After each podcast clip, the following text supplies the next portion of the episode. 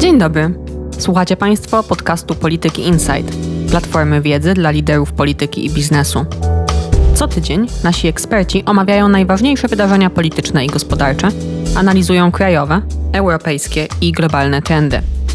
Ja nazywam się Hanna Cichy, jestem starszą analityczką do spraw gospodarczych i zapraszam do wysłuchania kolejnego odcinka i odwiedzenia strony internetowej politykainsight.pl. Za nami kolejny gorący tydzień w stolicy Węgier, ale także na linii Budapeszt-Bruksela. Dziś porozmawiam z Magdaleną Cedro, starszą analityczką do spraw europejskich i Robertem Tomaszewskim, szefem działu energetycznego, o najważniejszych problemach Węgier i z Węgrami. Dojdziemy do źródeł kryzysu paliwowego i przyjrzymy się jego implikacjom. Zastanowimy się, jak długo Orbanowi będzie opłacało się blokować czy przeszkadzać w unijnej polityce wobec Rosji i Ukrainy. Omówimy skomplikowaną partię politycznych szachów pomiędzy węgierskim rządem a Komisją Europejską, w której stawką są miliardy unijnych funduszy. Zapraszam na dzisiejszy odcinek. Magdo, Robercie, przed nami trudne zadanie uporządkowania tego geopolityczno-gospodarczo-prawnego galimatiasu, w którym znalazło się w tym tygodniu Węgry. Może zacznijmy od tego, co najłatwiej jest objąć wyobraźnią. Na początku tego tygodnia przeciętny Węgier przyjeżdżający na stację benzynową mógł zastać pusty dystrybutor. Jak to się stało? To jest efekt kilku czynników, z których najważniejszym było wprowadzenie w listopadzie zeszłego roku cen maksymalnych na paliwa przez węgierski rząd. To miało pomóc gabinetowi Orbana zwyciężyć wybory, które odbyły się w tym kraju na wiosnę. No i rzeczywiście udało się to zrealizować. Dodam tylko, że paliwa nie są jedynym towarem, który był na Węgrzech objęty cenami maksymalnymi, bo węgierski rząd poszedł dosyć agresywnie w tarczę antyinflacyjną, mrożąc ceny kilku podstawowych produktów żywnościowych żywnościowych oraz paliw. No i z tego co wiemy, to w tych pozostałych produktach też zdarzają się problemy z zaopatrzeniem, no ale one są łatwiej substytuowalne, czy łatwiejsze do zastąpienia, bo na przykład ceną maksymalną objęte jest mleko tłuste, więc można zamiast tego kupować półtłuste czy chude, które na półkach jest, gdy tego tłustego nie ma. Natomiast z paliwami, no to albo są, albo ich nie ma. Tak jest. No i ta cena, która została wyznaczona w listopadzie zeszłego roku, no to było 480 forintów za litr i benzyny i oleju napędowego, czyli no w przeliczeniu na naszą walutę to około 5,5 złotego, czyli rzeczywiście to była stawka najniższa w całej Europie. No i taka stawka, która no, z jednej strony no, dawała pewien oddech kierowcom na Węgrzech, ale szybko doprowadziła do sytuacji, w której tych paliw po prostu zaczęło brakować. No i ta Dlaczego? polityka generalnie od początku była jakaś taka problematyczna w realizacji, no bo oczywiście zaczęli przyjeżdżać kierowcy z innych krajów. Dokładnie. Bardzo zaczęło być opłacalna turystyka paliwowa. Pojechać na stację, zatankować na Węgrzech po to, żeby po prostu zaoszczędzić. No dlatego węgierski rząd dość szybko musiał wprowadzić ograniczenia w dostępie do tych reglamentowanych, regulowanych cen, wyłącznie do Węgrów, co oczywiście kłóciło się z unijnymi regulacjami dotyczącymi no, swobodnego przepływu towarów. To wprowadziło Budapeszt na kolejną ścieżkę konfliktową z Brukselą.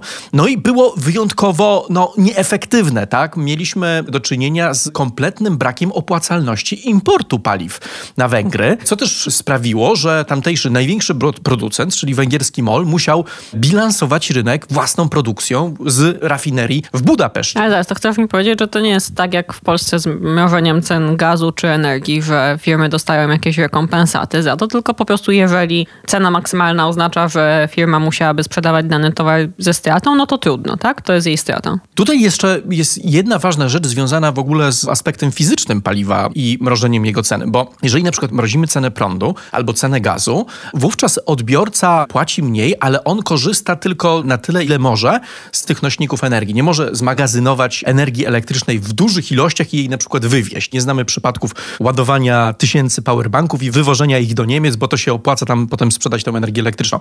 To samo z gazem. Nie możemy z naszych kuchenek napełnić butli gazowych i handlować tym gazem gdzieś indziej. Natomiast z paliwami jest tak, że jeżeli mamy kanister albo dużo kanistrów, albo pojemny bak w samochodzie, to możemy to paliwo po tej reglamentowanej cenie pobierać wielokrotnie. Więc doprowadzamy do sytuacji, w której jeżeli dojdzie do problemów podażowych nadchodzących z innej strony, to bardzo łatwo ten balans na rynku zatracić. I do tej sytuacji doszło w połowie listopada w wyniku ataku Rosji na sieć energetyczną na Ukrainie, przestała płynąć ropa ropociągiem Drużba, ropociągiem Przyjaźń, jego południową nitką, która zasila rafinerię w Czechach, na Słowacji i na Węgrzech.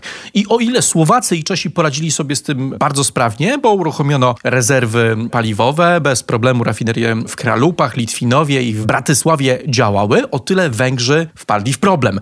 Bo raz, że to ciśnienie w rurze po ich stronie nie wróciło do pierwotnego poziomu, to budapesztańska rafineria musiała znacząco ograniczyć produkcję paliw. No i mieliśmy do czynienia z brakami po stronie podażowej. Na to nałożył się czynnik psychologiczny, to znaczy te kolejne komunikaty, jakie widzieliśmy ze strony węgierskiego molu, pokazywały, że no, ta sytuacja rafineryjna jest coraz poważniejsza, więc kierowcy w obawie przed tym, że tych paliw może w pewnym momencie zabraknąć, zaczęli no, kompulsywnie ustawiać się w kolejkach na stacjach. No, doszło do czegoś takiego, jak my widzieliśmy w lutym tego roku u nas, czyli zaraz po wybuchu wojny w Ukrainie, gdzie polscy kierowcy również rzucili się na stacje i zaczęli napełniać swoje samochody, swoje kanistry w obawie, że ten konflikt może się rozlać również u nas, no i wtedy paliwo będzie bardzo trudno dostępne. No i z tym mieliśmy do czynienia na Węgrzech i 26 grudnia o godzinie 23 rząd węgierski, widząc, że jedna czwarta stacji Mola, czyli największego operatora stacji paliwowych na Węgrzech, jest kompletnie pusta, nie ma żadnych już paliw, zdecydował się o uwolnieniu cen benzyny i oleju napędowego. No i te ceny od razu podskoczyły o jakieś 30-40%. Tak, do 641 i 699 forintów. No i to jest sytuacja, w której wzrost cen paliw dał od razu impuls do tego, żeby móc importować te paliwa na węgierski rynek, więc w ciągu kilku tygodni powinna ta sytuacja się znacznie ustabilizować. Tutaj oczywiście będzie to też zależało od tego, co się będzie działo w samej rafinerii budapesztańskiej, kiedy ona wróci do pełnych mocy. Tutaj MOL zapowiada, że to będzie w ciągu kilku najbliższych tygodni, więc ta sytuacja po przywróceniu rynkowych cen paliw powinna się po prostu zacząć już normować, ale to też pokazuje, że ta polityka, na którą zdecydował się Orban i która była na przykład rozważana w Polsce na przełomie 21 i 22 roku, mieliśmy wewnętrzną dyskusję w polskim rządzie, czy przypadkiem nie jest dobrym pomysłem pójście węgierską drogą i wprowadzenie właśnie sterowanych, stałych cen na paliwa, żeby ograniczyć to ryzyko wzrostu ceny popularnej 95 czy diesla do na przykład 10 zł. Z tego pomysłu oczywiście zrezygnowano. Tutaj bardzo mocno lobbował przeciwko niemu sam Orlen, który wówczas dogrywał transakcje sprzedaży udziałów w rafinerii gdańskiej Saudi Aramco. No i gdybyśmy wówczas wprowadzili takie regulacje, to byśmy tych Saudów po prostu przestraszyli. Nikt by tego nie chciał Nikt kupić, nie bo chciał, po bo, co? tak, no bo polski rynek okazałby się no, nieprzewidywalny, to są straty oczywiście dla hurtowników, dla producentów paliw, więc komu by to chciało się robić. Ale wracając do Węgier, to jest przykład tego, że tak populistyczna polityka, która no, w przypadku mrożenia cen energii i gazu jeszcze może się jakoś spinać, bo fizyczność tych dwóch nośników energii jest inna niż paliw, to w przypadku paliw niestety nie będzie zdawała egzaminu i będzie stanowiła taki odstraszacz na przyszłość, żeby nie podążyć tą węgierską drogą i żeby nie zamrażać cen paliw. Tak, natomiast po jakichś 10 czy 11 miesiącach podstawowe prawa ekonomii 1, rząd Orbana 0. Zresztą no tutaj tych wniosków ekonomicznych jest więcej płynących z regulowania cen surowców energetycznych, bo Węgrzy byli jedyną nacją w Europie, która w ostatnim roku zwiększyła zużycie paliw. We wszystkich innych krajach jednak ten bodziec ekonomiczny działał i kierowcy reagowali na wzrost cen paliw zmniejszeniem ich zużycia. I tutaj jedno tylko zdanie, bo mam bardzo ciekawe dane właśnie odnośnie do pierwszych trzech kwartałów 2022 roku, jeżeli chodzi o zużycie benzyny 95, czyli tej najpopularniejszej mieszanki. Ono wzrosło w tych pierwszych trzech kwartałach o 41% rok do roku. Właśnie po tym, że te To jest ceny... dosyć niesamowite. Tak, właśnie, że te ceny były na stałych poziomach, a w całej reszcie Europy musieliśmy liczyć się znacznie wyższymi stawkami. Natomiast jeżeli chodzi o olej napędowy, no to ten poziom popytu wzrósł o 37%. No to jest gigantyczne, tak? W sensie, no żaden kraj, no a szczególnie tak mały jak Węgry, który no nie posiada floty rafinerii, które mogą chodzić obłożone na 100% i regulować swoją produkcję bardzo elastycznie, nie jest w stanie sprostać no takim prawidłom, które wskazują, że to ten popyt aż o tyle urósł. No dobra, no teraz y, wyjeżdżając z tej stacji benzynowej, spójrzmy na trochę szerzej na to, co się dzieje na Węgrzech. W wyniku tego uwolnienia cen paliw wzrośnie inflacja, która i tak jest jedną z najwyższych w Europie. Według najnowszych danych to 22% przekroczyła inflacja na Węgrzech i to mimo właśnie tego bardzo drastycznego regulowania cen wielu podstawowych produktów, które stanowią istotny składnik koszyka konsumpcyjnego przeciętnej węgierskiej rodziny no to jest jednak dosyć spektakularna porażka tej polityki gospodarczej Orbana, która zresztą zaczęła też zbierać nawet jeszcze przed tym wtorkiem i tym wycofaniem się z tej polityki paliwowej, zaczęła zbierać krytykę również wśród jeszcze niedawnych stronników Orbana. Magda, co dzieje się na Węgrzech, co dzieje się w Budapeszcie w tej warstwie politycznej? Na Węgrzech rosną oczywiście z powodu kryzysu paliwowego kiepskie nastroje. Orban został skrytykowany przez prezesa Narodowego Banku Węgierskiego, który w parlamencie nazwał politykę regulowania cen absurdalną. Automatycznie uruchomiła się nagonka przeciwko niemu i to pokazuje, że Orban z jednej strony tą krytyką się przejął, obawia się wzrostu tych nastrojów, natomiast z drugiej strony ma całe medialne oprzyrządowanie do tego, żeby pozbywać się tych głosów krytyki i robić to dobrze, więc jeżeli chodzi o politykę wewnętrzną, Orban nie ma się o co martwić, natomiast pozostaje pytanie, co dalej, jeżeli chodzi o możliwości reagowania na ten kryzys. Jak wiemy, Orban przeliczył się trochę w swojej grze z Unią i dzisiaj istnieje bardzo duże ryzyko, że Węgrzy stracą pieniądze. No właśnie, o tych frontów, które Orban ma otwarte z Unią jest bardzo dużo ale może zacznijmy od tego, który jest jakoś tam powiązany z tym kryzysem paliwowym, tak? Bo kryzys paliwowy eksplodował paradoksalnie tuż po przyjęciu unijnego porozumienia w sprawie limitów cen na rosyjską ropę. Orban oczywiście powiedział, że to, że oni są zmuszeni do wycofania się z tej dobrej dla Węgrów polityki, jest winą Brukseli, no ale prawdą jest to, że chyba ten najważniejszy argument Orbana za łagodnym podejściem do Rosji, że to, że on tej Rosji bardzo nie krytykuje, zapewnia Węgrom jakiś tam akceptowalny poziom życia, a poparcie dla sankcji oznaczałoby jego radykalną erozję, ta opowieść po prostu przestaje być prawdą. Czy to zmieni nastawienie Orbana do sankcji? Tutaj przechodzimy od tego, co, jak Hania powiedziałaś, łatwo objąć wyobraźnią do polityki. Tutaj nic już nie jest takie pewne, ale rzeczywiście, czy zmieni się podejście do Rosji. Ta współpraca energetyczna, bardziej niż realnym powodem, była wykorzystywana przez Orbana jako pretekst, by dystansować się od tej polityki antyrosyjskiej Unii, dystansować się od polityki sankcyjnej. Więc odpowiadając na Twoje pytanie, nie. Moim zdaniem Orban utrzyma dystans wobec Unii i nadal będzie wspierał Rosję, chociaż oczywiście warto tutaj podkreślić, że na wszystkie sankcje do tej pory Węgrzy się zgodzili, więc pytanie, na ile Orban wykorzystuje swoje weto wobec sankcji jako straszak wobec Unii, na ile jest to niebezpieczeństwo realne. Natomiast oczywiście Orban także wykorzystuje tę politykę prorosyjską do budowania właśnie swojej identyfikacji politycznej opartej na sprzeciwie wobec Unii, więc to na pewno pozostanie, no ale pozostaje pytanie, jak walczyć z tą gospodarczą presją i dostać te unijne pieniądze. I oczywiście Orbanowi bez unijnych pieniędzy, z kryzysem paliwowym będzie jeszcze trudniej trudniej sprostać tym wszystkim wyzwaniom. No i w tym sensie Unia spogląda na Węgry i obserwuje problemy Orbana i może je wykorzystać, poprawiając swoją pozycję negocjacyjną w tych utarczkach z Budapesztem. Do pustego dystrybutora z unijnymi funduszami zaraz wrócimy. Robert, coś Jeszcze chciałem dodać jedną rzecz, bo tutaj ta propaganda Orbana, który próbuje złączyć unijne sankcje wobec rosyjskich węglowodorów z trudną sytuacją na rynku paliwowym w Węgrzech jest kompletną bzdurą. Węgry mają derogacje z unijnych sankcji, mogą bez problemu ściągać rosyjską ropę ropociągiem Drużba. Kapy, które zostały wprowadzone, czyli maksymalne ceny na rosyjską ropę, które zostały wprowadzone przez Unię, w ogóle ich nie dotyczą, bo one dotyczą ropy rosyjskiej, która jest sprzedawana do państw trzecich, nie do państw europejskich, bo na państwa europejskie od 5 grudnia obowiązuje embargo, natomiast Węgry pod to embargo nie podlegają, mogą dalej ściągać tą ropę. Problem jest taki, że po prostu tej rosyjskiej ropy na Węgry płynie mniej ze względu na awarię południowego odcinka drużby.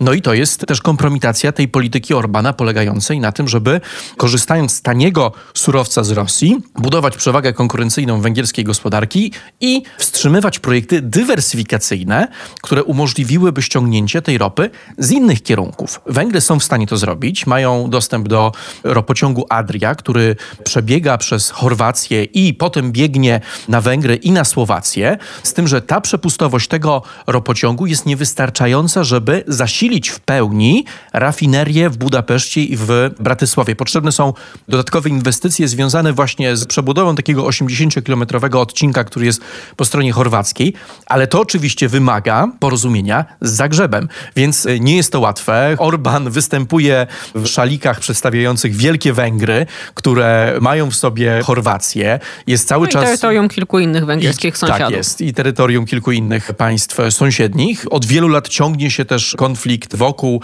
chorwackiej spółki paliwowej INA, która jest zależna od węgierskiego MOLA, ale tutaj i Budapeszt, i Zagrzeb wymieniają oskarżenia, że MOL nie inwestuje w nią. Z kolei Budapeszt odpiera te zarzuty, mówi, że chorwacki rząd ogranicza liberalizację rynku paliw, rynku gazu, więc ona nie może się rozwijać i tak dalej, i tak dalej. Więc mamy do czynienia z sytuacją, w której najprawdopodobniej Budapeszt będzie musiał no, zjeść w pewnym sensie swoją skarpetkę i w jakiś sposób dogadać się z Chorwatami w sprawie no, zwiększenia przepustowości tych ropociągów i poprowadzenia no, alternatywnych dróg, które umożliwią dostawę tej nierosyjskiej ropy. To też jest ważne od strony wejścia węgierskiego koncernu MOL do Polski, no bo pamiętajmy, że MOL wchodzi teraz do Polski, obejmuje ponad 400 stacji Lotosu, które przejmuje, i to jest jeden z warunków realizacji fuzji Orlen-Lotos, podyktowanych przez Komisję Europejską i stanie się trzecim największym operatorem stacji benzynowych w Polsce. Więc zapowiedź dywersyfikacji dostaw, zapowiedź uniezależnienia się od rosyjskiej ropy, która została złożona na początku grudnia przez MOL, jest też elementem no, poprawy tego fatalnego wizerunku tego koncernu, jaki ma on w Polsce. Jeszcze uzupełniając to, co Robert powiedział o węgiersko-chorwackich relacjach, pewnego rodzaju ukłonem Budapesztu wobec Zagrzebia była wczorajsza decyzja Rady do Spraw Wewnętrznych, która jednomyślnie opowiedziała się za rozszerzeniem strefy Schengen o Chorwację. Wcześniej spekulowano, że Orban w tej swojej takiej serii wet zawetuje również te decyzje, a Węgry powiedziały potulnie tak, więc być może próbują znaleźć drogę do Zagrzebia, do poukładania sobie z nim relacji. Czyli mówisz, że istnieje pole do kompromisu i negocjacji nawet w Budapeszcie. No a jak jest z tym największym konfliktem, czyli konfliktem z Brukselą? Bo chyba był taki moment w ostatnich tygodniach, że pojawiło się jakieś światełko w tym tunelu. Komisja Europejska zaakceptowała węgierski krajowy plan odbudowy, chociaż jak wiemy z własnego podwórka, od zaakceptowania KPO do stanu, w którym możemy uznać, że konflikt jest rozwiązany, praworządność działa, pieniądze z Unii płyną, droga jest jeszcze daleka. Jak stoją w tej chwili Węgry z unijnymi funduszami? W czym ich sytuacja różni się od naszej? Więc w Unii obecnie trwa wojna nerwów, ponieważ obie strony, z jednej strony Budapeszt, z drugiej strony Bruksela, mają dużo do stracenia. Węgierska pozycja o tyle różni się od polskiej, że ich KPO jeszcze de facto nie zostało zaakceptowane. Na razie zielone światło dała Komisja Europejska, natomiast decyzję w tej sprawie musi podjąć Rada, czyli kraje członkowskie. Potrzebnych jest do tego 15 krajów. Natomiast Rada traktuje węgierskie KPO jako część pewnego pakietu. W tym pakiecie znajduje się także pomoc na 2023 rok dla Ukrainy. To jest 18 miliardów euro, które jest blokowane przez Węgry, ponieważ to wymaga jednomyślnej zgody wszystkich krajów członkowskich. Jest też minimalny CIT, który Węgrzy również blokują. Przejęli trochę weto od polskiego rządu, który również uzależnił swoją zgodę na ten podatek od zaakceptowania polskiego KPO. To było w czerwcu. Natomiast w tym pakiecie znajduje się także węgierskie KPO. I Węgrzy, no właśnie, stąd ta wojna nerwów, ponieważ jeżeli węgierskie KPO nie zostanie zaakceptowane do końca grudnia, to Węgrzy mogą stracić 70% wszystkich środków, a Węgrzy mają otrzymać 5,8 miliarda euro z KPO. Więc teraz najbliższy tydzień będzie w zasadzie kluczowy. Widzimy teraz takie trochę przepychanki pomiędzy Komisją Europejską a Radą. Komisja Europejska dzisiaj miała wydać opinię na temat dalszego postępu rozmów na Węgrzech. W przyszłym tygodniu sprawa wróci na poziom krajów członkowskich członkowskich. Pamiętajmy też, że jest jeszcze szczyt unijny jeżeli nie uda się na początku tygodnia ambasadorom rozwikłać tej całej skomplikowanej dosyć układanki, to zajmą się tym liderzy. Warto tutaj jeszcze dodać, jeżeli chodzi o różnicę pomiędzy Polską a Węgrami, że wobec Węgier Komisja Europejska zdecydowała się na uruchomienie mechanizmu warunkowości, czyli tego mechanizmu, przed którym rząd Morawieckiego ostrzegało Ministerstwo Sprawiedliwości, Solidarna Polska i jej szef Zbigniew Ziobro, a którego Komisja Europejska wobec Polski nie uruchomiła. Jeszcze jeszcze, ale Komisja Europejska również wprost mówi, że takich dowodów twardych na nadużycia finansowe związane z funduszami i problemami z sądownictwem nie ma, więc tutaj jest taki bardzo duży znak zapytania, czy nie Komisja w, ogóle w Polsce, się... ale są na Węgrzech. Są na Węgrzech, tak. I to było powodem, dla którego Komisja Europejska uruchomiła ten mechanizm, oczekując od Węgier właśnie reform związanych z walką z korupcją. Teraz sytuacja wygląda tak, że no właśnie, jeżeli Orban zdecyduje się na pewnego rodzaju kompromis, zacznie próbować porozumieć się i zdecyduje się na wycofanie weta, możliwe, że te środki zostaną zablokowane na przykład w mniejszym wymiarze. Dzisiaj to jest 7,5 miliarda euro z polityki spójności, czyli z tych funduszy, które są przekazywane na rozwój regionów. To są te fundusze, których efekty najbardziej widzimy w Polsce, a które są bardzo także Węgrom potrzebne. I w zasadzie ta kwestia jeszcze nie została rozstrzygnięta, ale wydaje się, że chyba zablokowanie tych środków z polityki spójności jest dla Węgier nieuniknione. Jakieś rozstrzygnięcie tutaj będzie musiało zapaść. Natomiast w kwestii KPO no istnieje szansa, że Węgrzy stracą 70% tych środków, jeżeli nie znajdą porozumienia i nie pójdą na ustępstwa z Brukselą. Na jakich konkretnie reform Bruksela oczekuje od Węgier i czy to jest żaba, która jest dla Węgier do zjedzenia? To jest zdecydowanie żaba, która jest dla Węgier do przełknięcia, ze względu na to, że Viktor Orban w odróżnieniu od Jarosława Kaczyńskiego posiada bardzo stabilną większość w parlamencie. Nie ma humorzastych koalicjantów. Nie ma humorzastych koalicjantów i on rzeczywiście, węgierski rząd, węgierski parlament zaczął rychło po porozumieniu z Komisją Europejską wprowadzać 17 reform dotyczących walki z korupcją. One nie do końca przekonały Komisję Europejską, stąd jej wniosek do krajów członkowskich o zablokowanie tych środków. No bo Viktor Orban nie ma koalicjantów, no ale jest jakiś całe otoczenie wokół niego, również biznesowe, które karmi się na tym systemie i ono ma tutaj sporo do stracenia. Dlatego Komisja Europejska chce mieć pewność, że te zmiany nie są kosmetyczne i ona czeka na to, aż na przykład Urząd do Spraw Walki z Korupcją zostanie powołany i zacznie działać i będzie się przyglądać temu, w jaki sposób i jak, na ile niezależni są ci urzędnicy. Więc taką oceną jakości tych reform, czy one są kosmetyczne, czy rzeczywiście coś zmienią, trzeba jeszcze poczekać, ale żeby walczyć z korupcją potrzebne jest niezależne sądownictwo. I komisja dodatkowo, poza tymi reformami dotyczącymi walki z korupcją, wymaga od Węgier reformy dotyczącej sądownictwa. I tu już się kłania KPO, to zostało wpisane podobnie jak w przypadku KPO Polski do tego planu i tam też są te takie kamienie milowe dotyczące sądownictwa, tylko że w odróżnieniu od Polski, która tych kamieni ma trzy, Węgry mają do spełnienia 27. Wszystkich dotyczące sądownictwa? 17 komisja de facto powtórzyła te dotyczące walki z korupcją, a sądownictwa to jest 10 dodatkowych. No to jest dosyć duże wyzwanie, zwłaszcza, że no takie też natury systemowej. Zdecydowanie. No więc na razie Budapeszt upiera się, że jest w stanie te problemy wszystkie rozwiązać i reformy przeprowadzić. Pytanie, na ile one właśnie będą skuteczne. No i też pojawia się takie pytanie, czy po tej dekadzie rozdawania pieniędzy unijnych, ale nie tylko, bo jak wiemy, również są nadużycia związane z budżetem węgierskim, pytanie, czy dzisiaj już w zasadzie Orban i cały system, który wokół siebie zbudował, znaczy oni już w zasadzie nie mają na tyle kontroli nad państwem, że mogą sobie pozwolić na reformy wymagane przez Brukselę. No ale z drugiej strony stawką jest stracenie szerokiego strumienia unijnych pieniędzy, no i to na pewno nie pomoże w tej i tak trudnej sytuacji gospodarczej, w której znajdują się Węgry, wysokiej inflacji, erozji poziomu życia, no a to na pewno nie będzie budowało poparcia dla Orbana, niezależnie od tego, jak sprawna jest jego machina medialno-propagandowa. Tym sensie pozycja Węgier i Polski jest bardzo zbliżona. Rzeczywiście w obu stolicach rośnie przekonanie, że potrzebne jest porozumienie z Komisją Europejską, że kosmetyczne zmiany nie wystarczą. No właśnie, więc te najbliższe tygodnie będą kluczowe zarówno dla Warszawy, która negocjuje, prowadzi dalej rozmowy z Komisją Europejską na temat dostępu do środków z KPO i Węgier, które no, nie mają jeszcze zaakceptowanego tego KPO, więc to jest kwestia przyszłego tygodnia.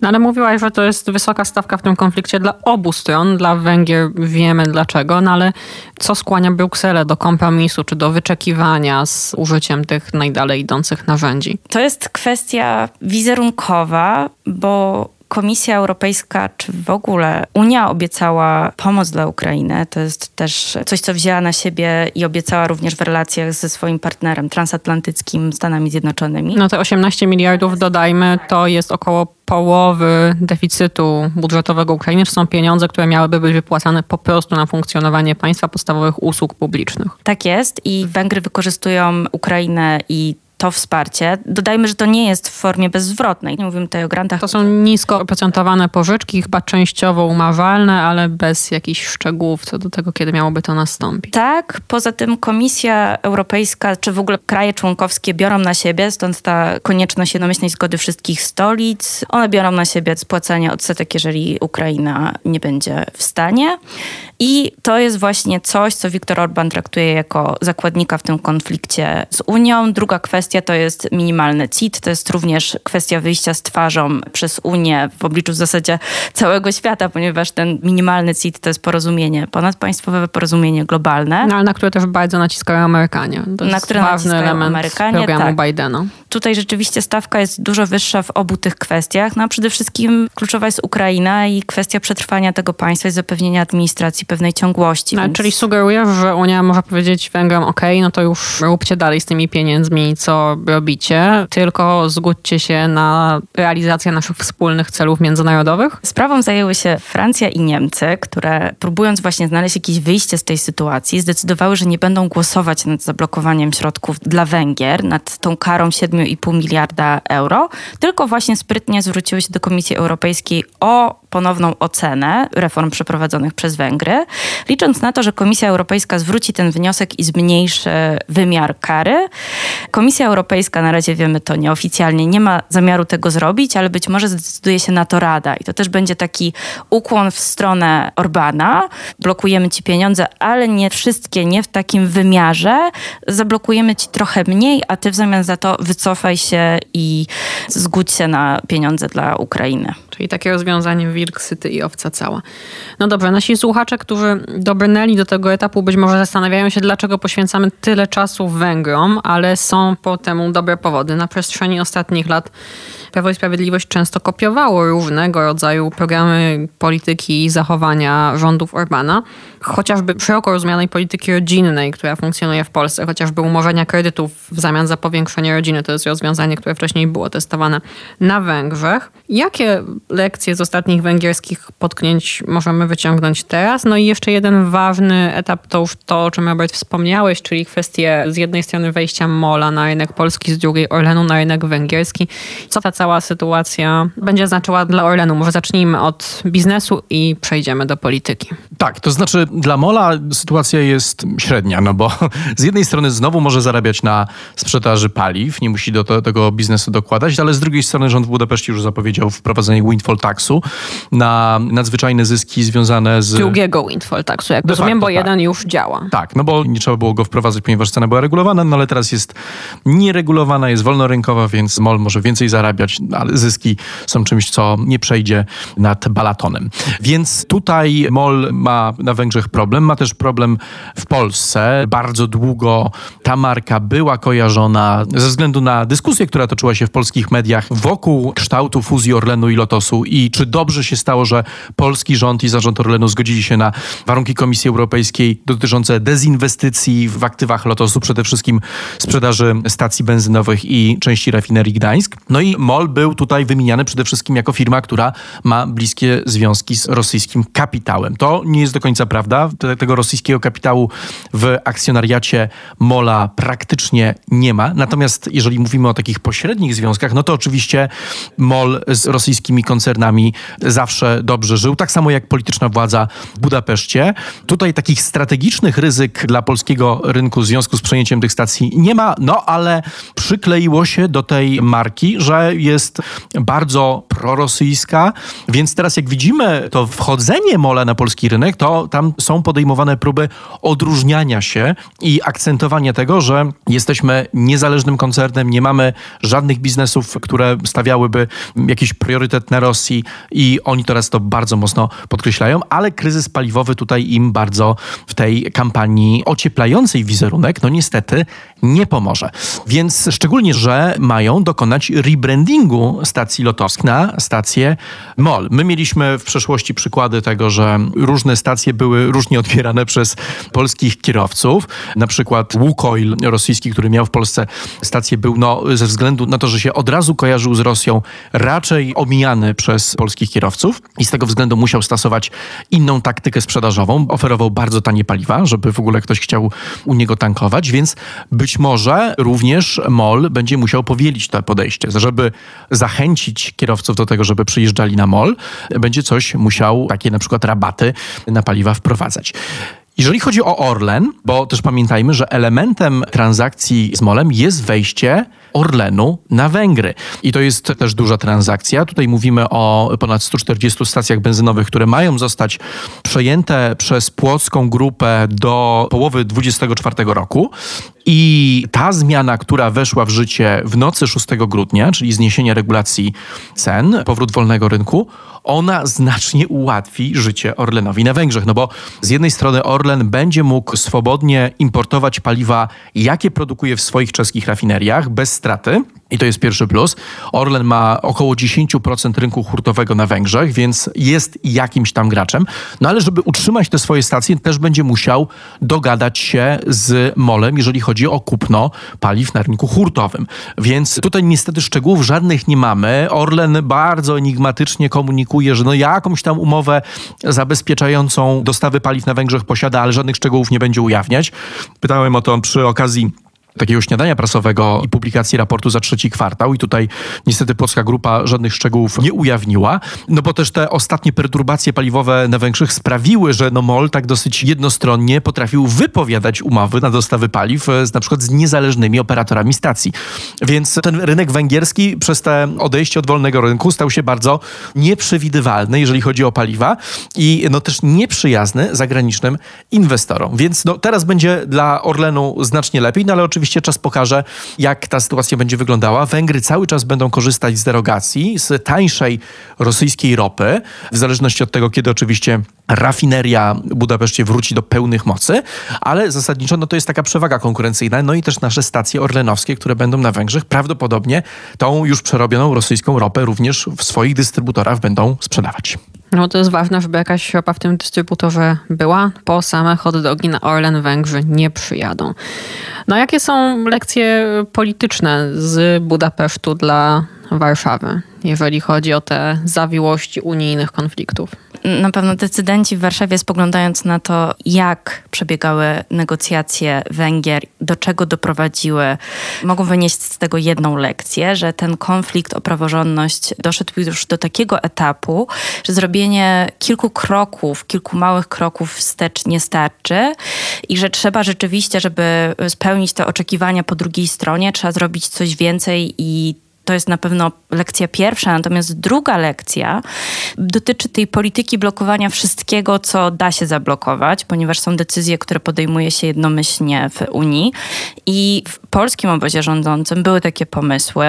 Ostatnio sformułował je w głośnym wywiadzie Jacek Sariusz-Wolski, europoseł PiS, ale także w samym obozie rządzącym, w samym rządzie taka koncepcja się pojawiała, takiej wojny totalnej z Unią, blokowania blokowania wszystkiego, właśnie polityki podatkowej. No, ale wszystkiego nie jesteśmy w stanie blokować, no bo, bo chociażby właśnie kwestia polityki tak. wobec Rosji, wobec Ukrainy, tutaj tak. jednak Warszawa raczej naciska na Brukselę na ostrzejszy kurs zwykle wobec Rosji. Tak, ale na przykład kwestia blokowania CIT-u, moglibyśmy wrócić do tego weta, zwłaszcza, że tego typu głosy się w ostatnim czasie pojawiały.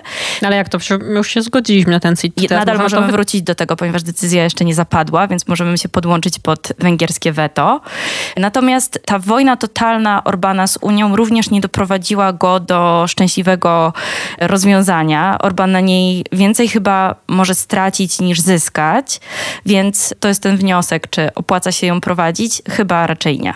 No generalnie wojny raczej się nie opłaca prowadzić, w związku z czym pozostaje nam trzymać kciuki za porozumienia, negocjacje i krajowe plany odbudowy. Dziękuję Wam bardzo. Dzięki. Dzięki. Na dziś to wszystko. Na kolejny odcinek podcastu zapraszam za tydzień, a w międzyczasie posłuchajcie naszych innych audycji, które znajdziecie w najważniejszych serwisach podcastowych: Spotify, Apple, Google, na SoundCloudzie i w aplikacji Adiatok FM. W pole wyszukiwania wpiszcie po prostu Polityka Insight. Słuchajcie, obserwujcie i komentujcie. Do usłyszenia.